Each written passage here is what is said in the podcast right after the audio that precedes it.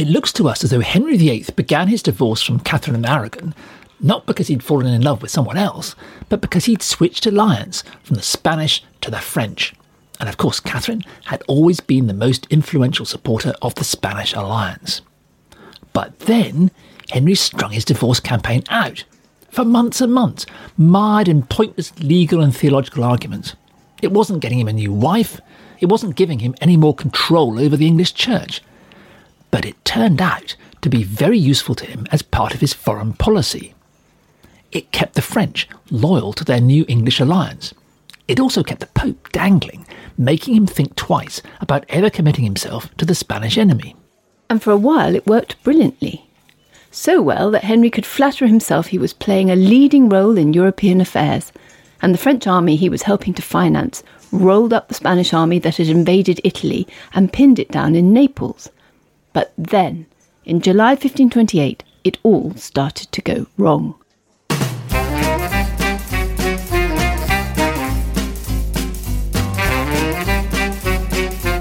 Hello, good to see you at the History Cafe.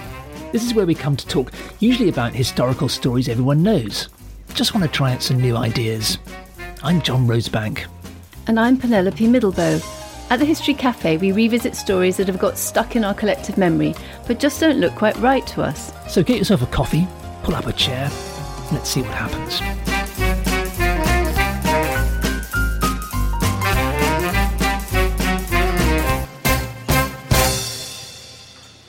Henry's divorce case dragged on and on through fifteen twenty-eight, apparently getting nowhere. But Henry declared himself highly satisfied. Well, it's always mystified historians. But it was all serving Henry a very useful purpose. It was keeping the French and the Pope dangling, bobbing to Henry's tune. It wasn't even costing him much money, which was good since he didn't have much.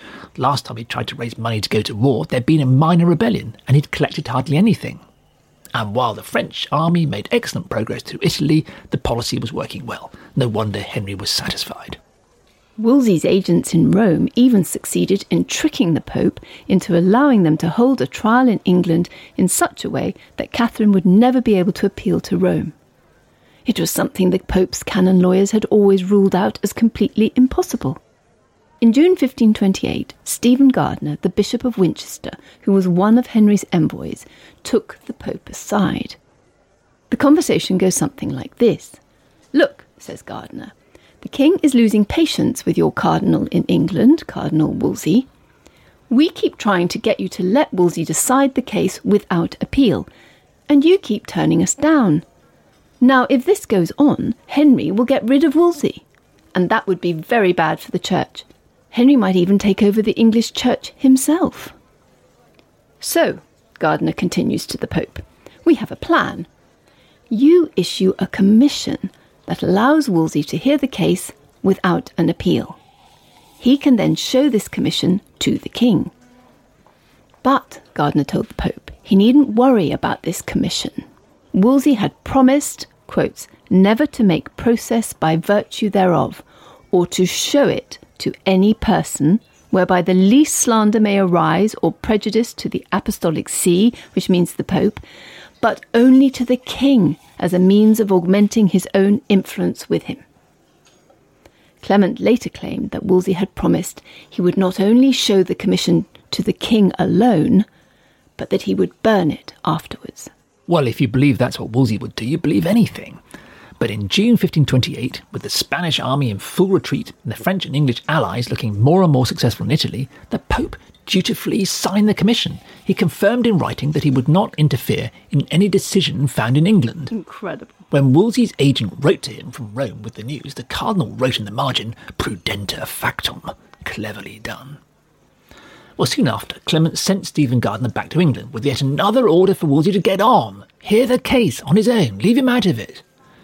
By now the Spanish, exhausted with endless warfare, had signed a peace treaty with the English. The chances of getting Henry's divorce done were now excellent. But Henry and Wolsey ignored the Pope's advice. It was the third time that year they turned down the Pope's urgent request that they get on and sort this case out themselves. Well, the policy of stringing Henry's divorce out was working too well for them. They weren't going to spoil it by closing the case. But then everything changed. On the thirteenth of July, fifteen twenty-eight, the French commander in Italy, the Vicomte de Lautrec, was camped outside Naples. He'd conducted a brilliant campaign that had pushed Charles the Fifth's Spanish-led army back and back until they were besieged in the town. But that day, Lautrec fell ill. In fact, he went down with malaria. Then his men started catching it, and they were also infected with dysentery and typhus. By the time Lautrec died on the night of the sixteenth of August, less than a quarter of his army was left. The remaining men melted away, leaving all of their supplies and weapons behind. One witness described them as, quotes, less an army than a walking pestilence. Great quote. Now Charles the Fifth's Spanish-led army could break out of Naples and begin the reconquest of Italy. Well, Henry's allies, the French, could do very little about it. They were also very fast running out of cash. By November fifteen twenty-eight, Louise of Savoy, the French king's domineering mother, was establishing negotiations with her old friend Margaret of Austria, who was Charles the Fifth's aunt. Francis, the king himself, was deeply reluctant to make peace with the Spanish, but his mother was realistic about the financial situation. She was determined to give it a go. She consulted neither the Italians nor what the French called Francis's, quote, good brother and perpetual ally, in other words, King Henry of England. In October fifteen twenty-eight, seeing the way the wind was blowing, Wolsey had urgently reminded the French that the whole purpose of Henry's divorce had always been, quotes, to separate forever the houses of England and Burgundy, by which he meant the Spanish. Well, it's an extraordinary, telling phrase, but it seems to have been largely overlooked by historians, perhaps because it's hidden away in the letters of Jean du Bellay, the French ambassador in London, which are written in du Bellay's really difficult sixteenth century French. Now, maybe Wolsey was just trying to get the French on side to prevent them making peace with the Spanish enemy.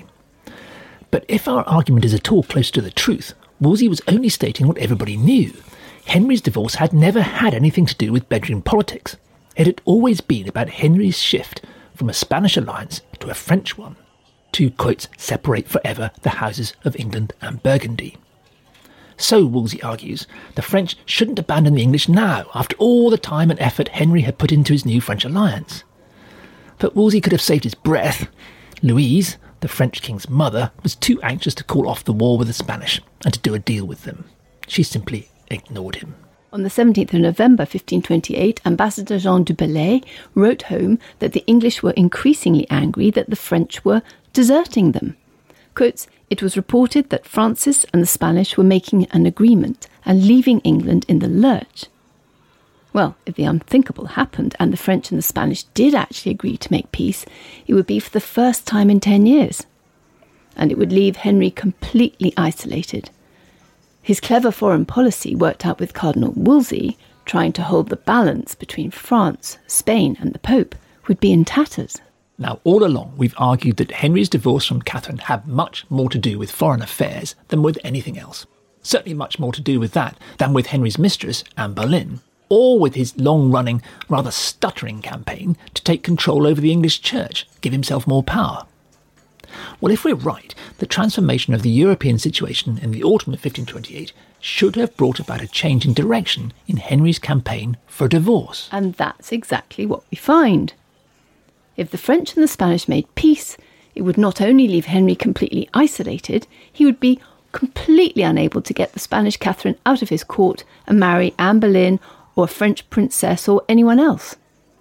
Suddenly, having turned down every chance the Pope had given them to hear the case in England, Henry and his chief minister Thomas Wolsey were in a hurry to get the case started in London as soon as possible.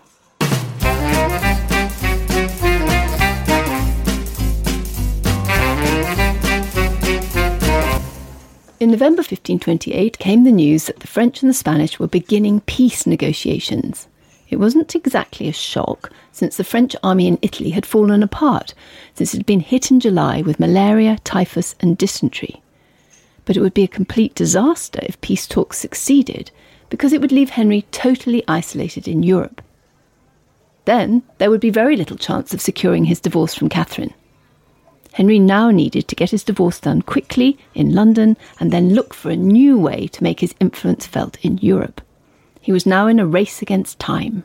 Now, back in June, Wolsey's agents in Rome had cleverly tricked the Pope into signing a document that allowed a trial in England without an appeal to Rome. And then they discovered that the Pope had double-crossed them. As we saw last time, the Pope had appointed one of his cardinals, Lorenzo Campeggio, to hear the case in England with Wolsey. He was the new Cardinal Protector for England. You might have expected him to be sympathetic to Henry, since the king was paying him a large salary. Well, Pope Clement gave the document, promising that there would be no appeal, not to Henry's agents, but to Campeggio. Uh-huh. Secretly, Clement instructed Campeggio to show it to Henry and then burn it, so that it could never be used. Whatever he did, said Clement, Campeggio mustn't let the Spanish find out that he'd ever signed such a document. Didn't want to fall out with them. So when Campeggio and Wolsey eventually came to hear the case in England, Henry would discover that Catherine could still appeal against the verdict. Then the Pope would be able to decide, after a suitably long period of delay, which side he would back, Henry or Catherine, the English or the Spanish. In fact, what Clement hoped was that by then Henry would have lost interest in this Boleyn girl and the whole sorry business would have gone away. Well, what happened, in fact, was that Cardinal Campeggio went one better. Once he finally got to England at the end of September fifteen twenty-eight, he showed the offending commission document to, of all people, the Spanish ambassador in England, Inigo Lopez de Mendoza. And only then did he burn it. Well, Campeggio, as we shall see in a later discussion, had his own career to think of. Keeping in with the Spanish would be important if he was ever, as he hoped, going to get any further in the church, or perhaps make more money from it. So Campeggio had double-crossed the Pope, who double-crossed Cardinal Wolsey, who'd first tried to double-cross him. Sounds like an episode of the Borgias, except, of course, that Clement was a Medici. But now events began to quicken up. The Spanish were able to play a joker of their own. Clement's offending commission document had set out various details about the case and the grounds on which it would be heard. The Pope had in fact framed the instruction very narrowly. The details are too arcane for words and certainly too obscure for us to get into here, but perhaps knowing what they now did, the Spanish lawyers suddenly came up with a way to make the whole case much more difficult to solve. Out of the blue, in November fifteen twenty-eight, Catherine revealed that she had miraculously come across a new document. Well, Catherine's story went like this. This new document, the so-called papal brief, had been written in fifteen oh four at the time of her original engagement to Henry. It was meant to reassure her mother, Isabella of Castile, that the engagement really was permissible, even though Catherine had formerly been married to Henry's brother. Well, the wording of this Spanish brief differed slightly but significantly from all the other documents in the case. And of course, surprise, surprise, it just happened to make the trial, under the narrow terms the Pope had set out, impossible. Well, the story Catherine told was that the Spanish brief had somehow been lost for many years in the papers of Rodrigo de Puebla. In fifteen oh four, he'd been in England serving as Spanish ambassador. He had indeed been deeply involved in the negotiations for Catherine's engagement to Henry, and he had, according to the historian Garrett Mattingly, kept a remarkably good set of records. Catherine never liked de Puebla, and he died in fifteen oh nine, the year she married Henry. Everybody apparently forgot all about the all-important papal brief, but oh so remarkably, de Puebla's sons had accidentally come across it among his papers many years later. For some unexplained reason they had, for no particular reason, and this is where the story begins to be hard to believe, decided to send it to Charles the Fifth early in fifteen twenty-seven. Now that was, by coincidence, just before anyone had heard about Henry's campaign to divorce Catherine. Charles had then rather inexplicably done nothing about it and had never mentioned it, despite Henry's long-running campaign for a divorce. But, in some mysterious way, Catherine had just now, in fifteen twenty-eight, got to hear about it. In April or May that year, she claimed she'd obtained a copy from the Spanish ambassador, although she'd rather curiously at the time said nothing at all about it. Of course, May fifteen twenty-eight was, coincidentally, just before Clement had issued the supposedly secret commission for Henry's divorce to be tried once and for all in England. So, said the Spanish, of course, the document couldn't possibly be a forgery, since it had been found before Henry's case began and came into Catherine's hands before Clement signed the commission. Now, if all that sounds unlikely to you, It's also true that Charles the Fifth never let anyone see the original document he was now supposed to have in his possession. No trace of it has ever apparently been found in any archive, including the Vatican. So it's all the more, shall we say, surprising that historians accept it at face value, which they seem to do. Henry's team called it the magic brief. However, the appearance of the brief, wrote Garrett Mattingly, exploded among Henry's legal experts like a bombshell. Thing was, whether it was genuine or not, it delayed everything. New terms had to be got from the Pope to encompass this magic brief, whatever it was, within the commission for the trial, just in case. Henry was naturally anxious to get hold of it. He said that he wanted to establish whether or not it was genuine. Of course, in reality, had it been authentic, Henry intended to destroy it. So he ordered Catherine to write a letter to Charles telling him to hand it over. He threatened to disinherit their daughter Mary if she didn't write it. Tough stuff. Catherine wrote the letter, but she then arranged to meet the Spanish ambassador secretly in Greenwich. He came in disguise. Catherine gave him an unwritten message to take to Charles. Whatever her official letter might say about handing over the brief, off the record she told her nephew, quote, never to let the original leave your hands, because these people will try anything to get hold of it. Catherine took the added precaution of sending not one messenger to Charles, but two, which was just as well. Her first messenger, sent through France, suffered a mysterious fall. The second, her English chaplain Thomas Abel, got through and duly passed on to Charles her unwritten message.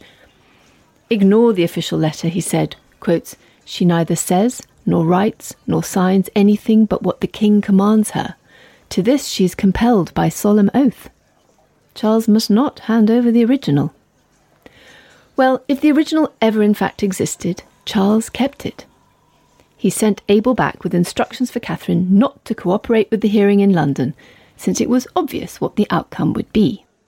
By the spring of fifteen twenty-nine, while the trial itself was delayed by all this behind-the-scenes legal wrangling, international events were picking up speed. On the ninth of May fifteen twenty-nine, Pope Clement began negotiations to form a formal alliance with Charles. King Francis's mother, Louise, and Charlie's aunt Margaret were still shouting at each other in evil-tempered talks, but there was no time to lose if Henry was going to get his divorce done before it was too late.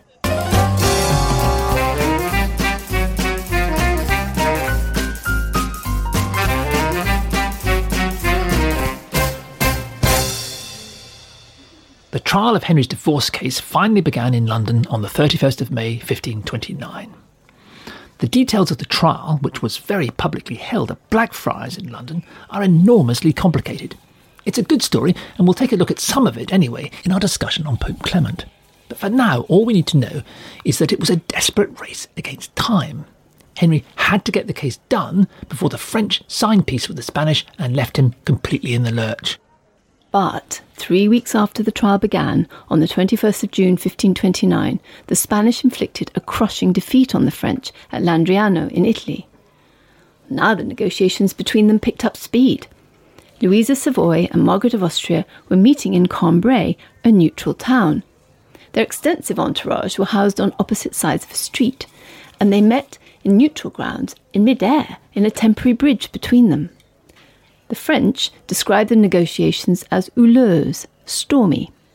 At one point, Louise packs her bags and leaves town, but within a couple of days, the ladies are back at their arguing. Henry sent his brother-in-law, the Duke of Suffolk, to try to slow things down while he finished his trial. But wily old Louise packed Suffolk off gambling with her son Francis, the king, while she went head-to-head with Margaret of Austria. And Wolsey sent pleading messages that his representatives, who included Thomas More, were old and would take some time to reach Cambrai.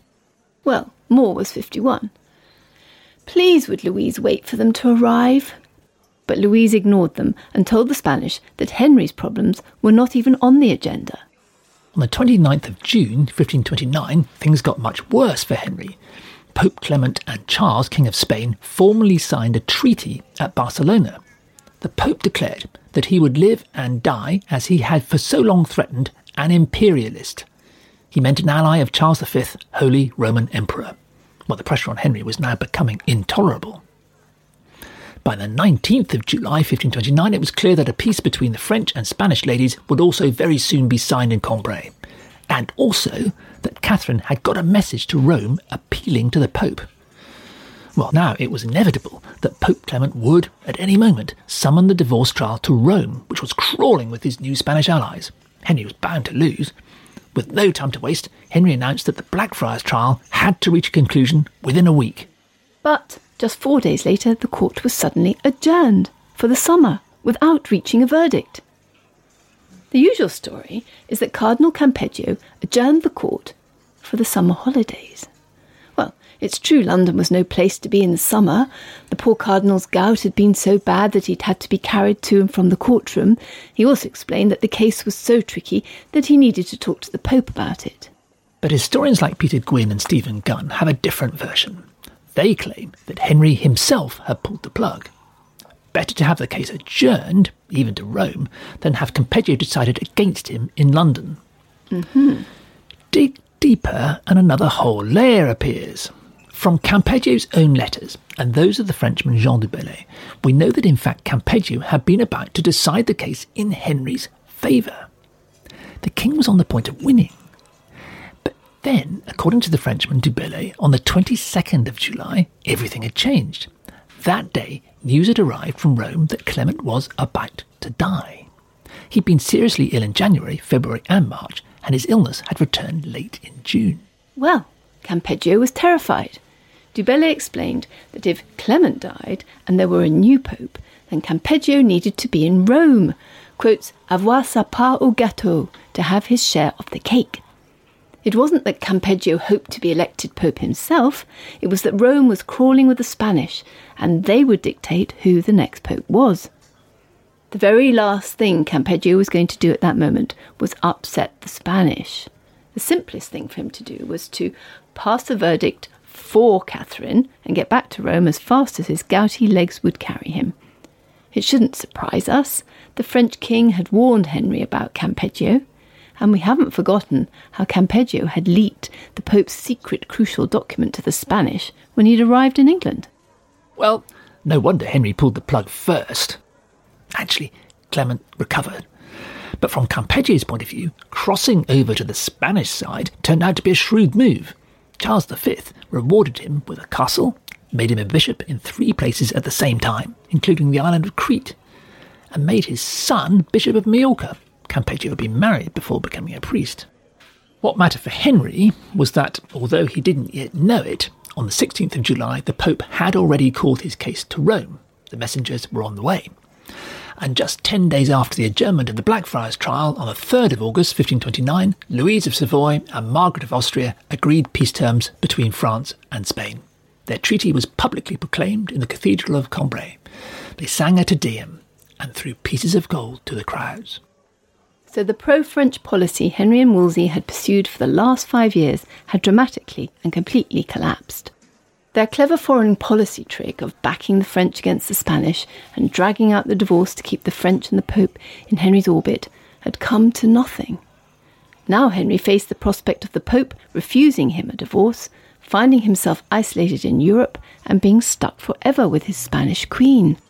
Actually, Henry had signed his own peace with the Spanish back in June fifteen twenty-eight, so he could hardly complain if the French did the same. But Jean du Bellay, French ambassador in England, reported that the English were shouting angrily at him that the French had let them down. Henry had been betrayed. Somebody had to be to blame. It was, of course, Cardinal Wolsey who paid the price. Throughout the summer, plots had gathered pace to get rid of him. He'd held Henry's government together for fifteen years, since at least fifteen fourteen, and in that time he'd made plenty of enemies. And with the foreign policy fiasco of fifteen twenty-nine, the court factions at last found a way to get rid of him. In fact, the one and only thing they could agree on was blaming Wolsey for the whole foreign policy disaster. Look, the king wanted no quarrel with his old friend the cardinal, but Wolsey's enemies were winding up for a show trial. From the beginning of July, he was virtually a prisoner in his Hampton Court palace. Stephen Gardiner, who we last saw, you remember, trying to double-cross the Pope in Rome, replaced Wolsey as the King's private secretary. Though actually, he still quietly sent most of the King's papers to Wolsey to sort out. In February fifteen thirty, the King would pardon Wolsey for any wrongdoing, something that's often forgotten. but Wolsey retreated to York, where he was Archbishop, though he'd never set foot in the place. Less than a year later, he died, travelling south to face new charges. But it's what happens next in fifteen twenty-nine that's more significant for us, or rather, what doesn't happen next.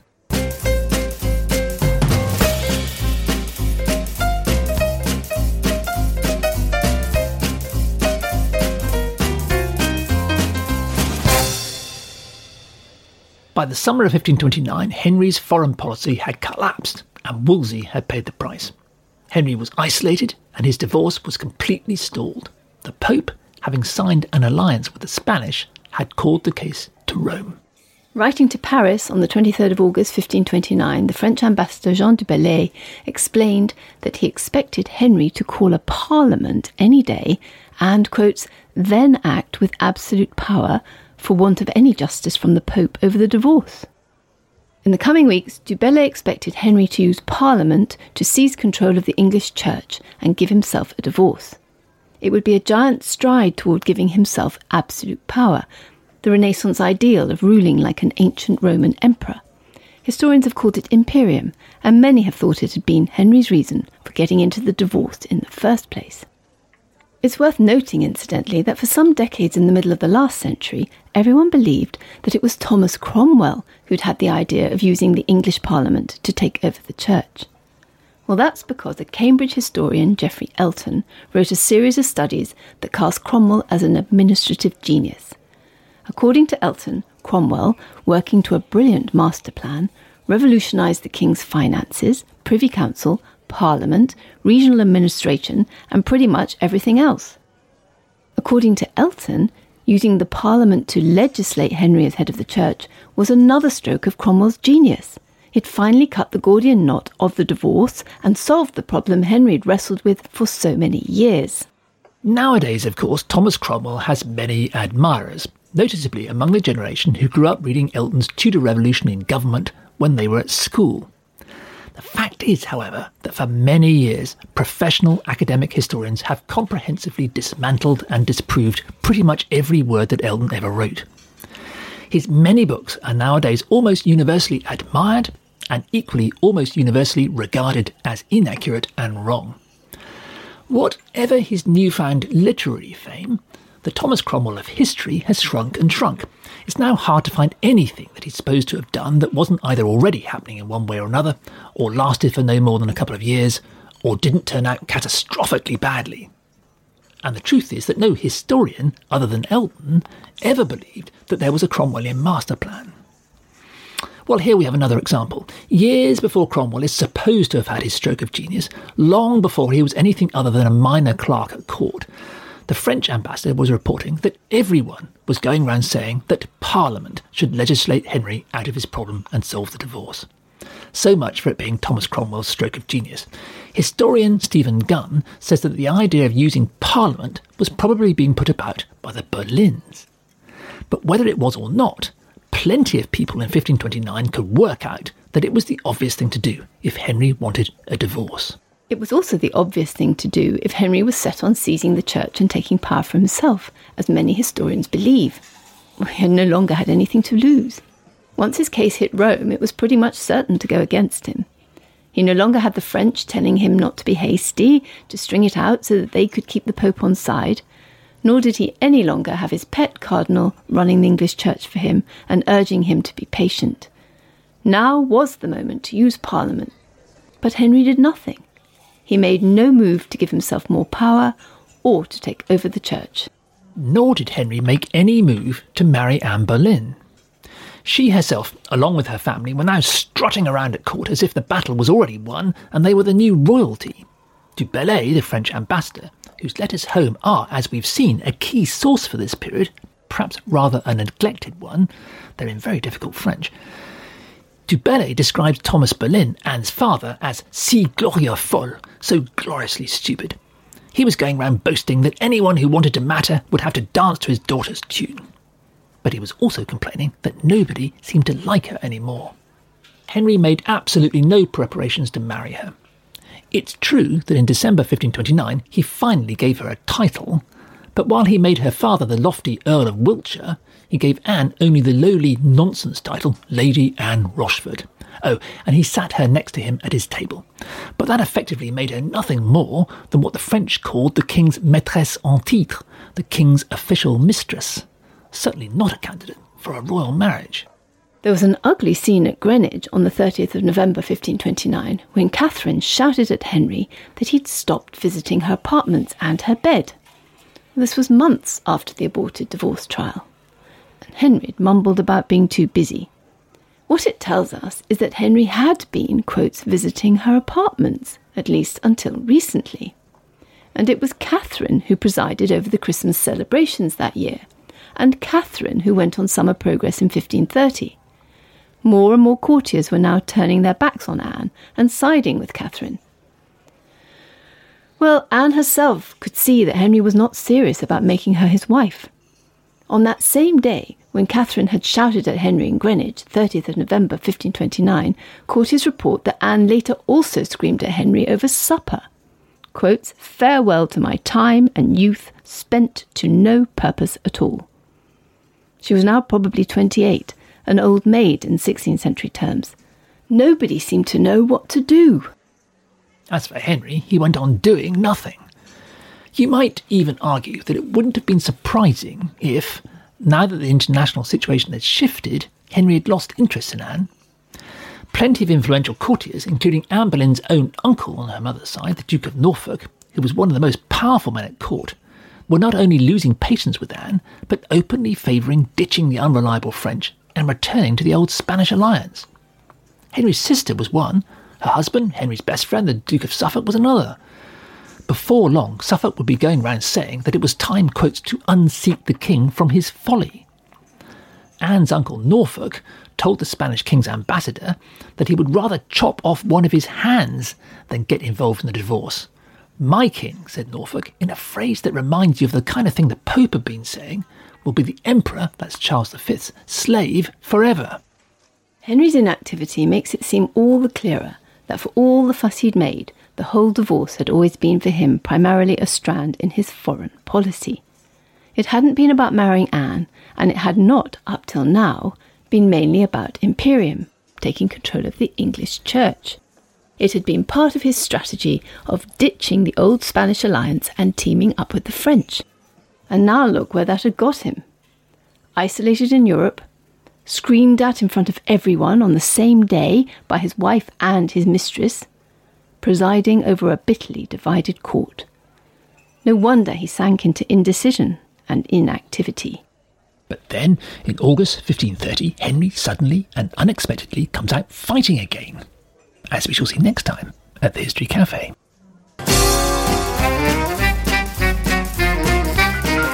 For more on this story and others at our History Cafe, go to history cafe dot org. There you'll find information about us and also about further reading you can do. It's also a way to ask us any questions you might have. Or contact us on social media at History Cafe Pod.